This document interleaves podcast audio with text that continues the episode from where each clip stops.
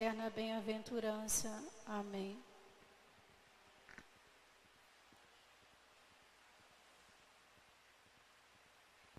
Podemos sentar, meus amados irmãos, para dar seguimento à nossa catequese. No último domingo, nós falávamos do mistério da unidade de Deus. Creio em Deus, falando sobre a sua unidade. E hoje vamos entrar no mistério da Santíssima Trindade. Como nós tínhamos falado, a profissão de fé, o símbolo da fé, ele é trinitário. Ele é organizado na ordem das três pessoas divinas. Então, nós começamos o credo rezando: Creio em Deus Pai. Antes de adentrar no Pai, no Filho e no Espírito Santo separadamente, vamos agora considerar o mistério da Trindade. Esse mistério da Santíssima Trindade é o mistério central da fé e da vida cristã. Por quê? É o mistério do próprio Deus. É o mistério no qual nós conhecemos a Deus como Ele é. Por isso é o centro da nossa fé e também é o centro da nossa vida cristã. A vida do católico, o nosso comportamento, a nossa santificação é participar da vida do próprio Deus. E esse mistério só Deus podia comunicá-lo a nós, quando ele se revelou no Novo Testamento como Pai, Filho e Espírito Santo. Como eu falava com vocês, a grande verdade de fé do Antigo Testamento é a verdade da unidade de Deus. Deus se revelou como um só Deus, um único Deus. E Deus insistia nessa verdade justamente para proteger o povo de cair na idolatria daqueles ídolos pagãos que eram adorados nos povos vizinhos. E como Deus não pode ser visto, então não tinha como Deus explicar no Antigo Testamento esse mistério mais profundo dele mesmo, que embora ele fosse um só, nele há três pessoas. Foi, portanto, quando chegou o Novo Testamento que o próprio Deus veio ser um de nós. Veio fazer-se homem e aí sim, encarnado, feito homem, ele pôde mostrar para nós a sua própria natureza divina. São João, no prólogo do seu evangelho, diz: Ninguém nunca viu a Deus. Por isso, o Filho de Deus, que está no seio do Pai, é ele que veio nos ensinar todas as coisas.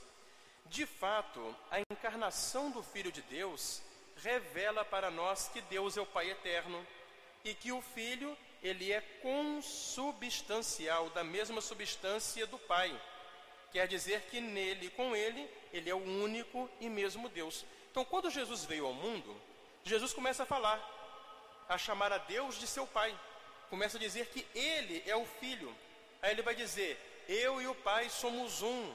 Quem me vê, vê o Pai. Por quê? Porque ele e o Pai são um único Deus. E depois que Jesus vem a esse mundo, prega o Evangelho, ele se manifesta como filho, ele chama Deus de seu Pai. Ele promete enviar de junto do Pai o Espírito Santo. Jesus sobe ao céu e no dia de Pentecostes manda o Espírito Santo.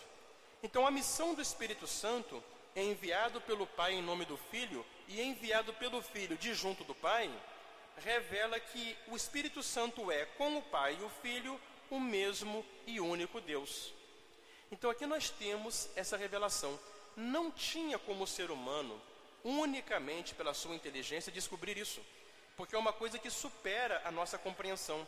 Era preciso que o próprio Deus nos contasse que Ele é assim. Portanto, esse é o grande mistério.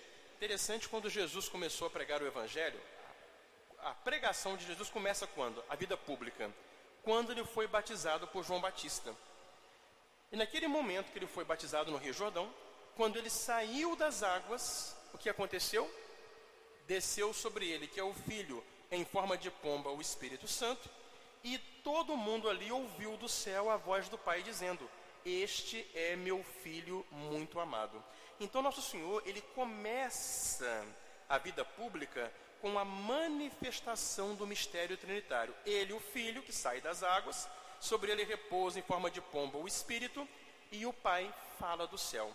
Então, assim, Jesus vai revelar, vai elucidar, vai manifestar para nós o mistério íntimo do próprio Deus. Então, o Pai, ele é o princípio eterno. O Pai se conhece. Ao conhecer-se a si mesmo, o Pai forma uma imagem perfeita de si, que é o Verbo eterno, a palavra eterna do Pai, que é tão perfeito que uma pessoa também é o Filho.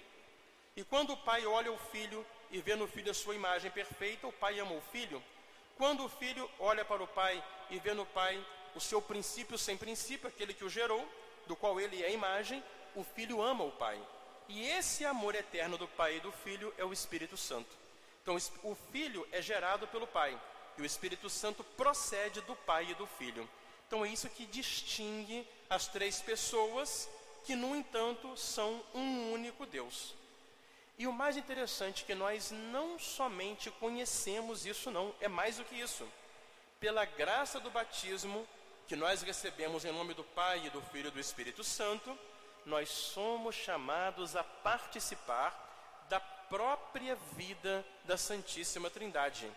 Agora, nesse mundo, na obscuridade da fé, porque pela graça de Deus, nós temos Deus, a Trindade, habitando em nós, mas nós não vemos a Trindade.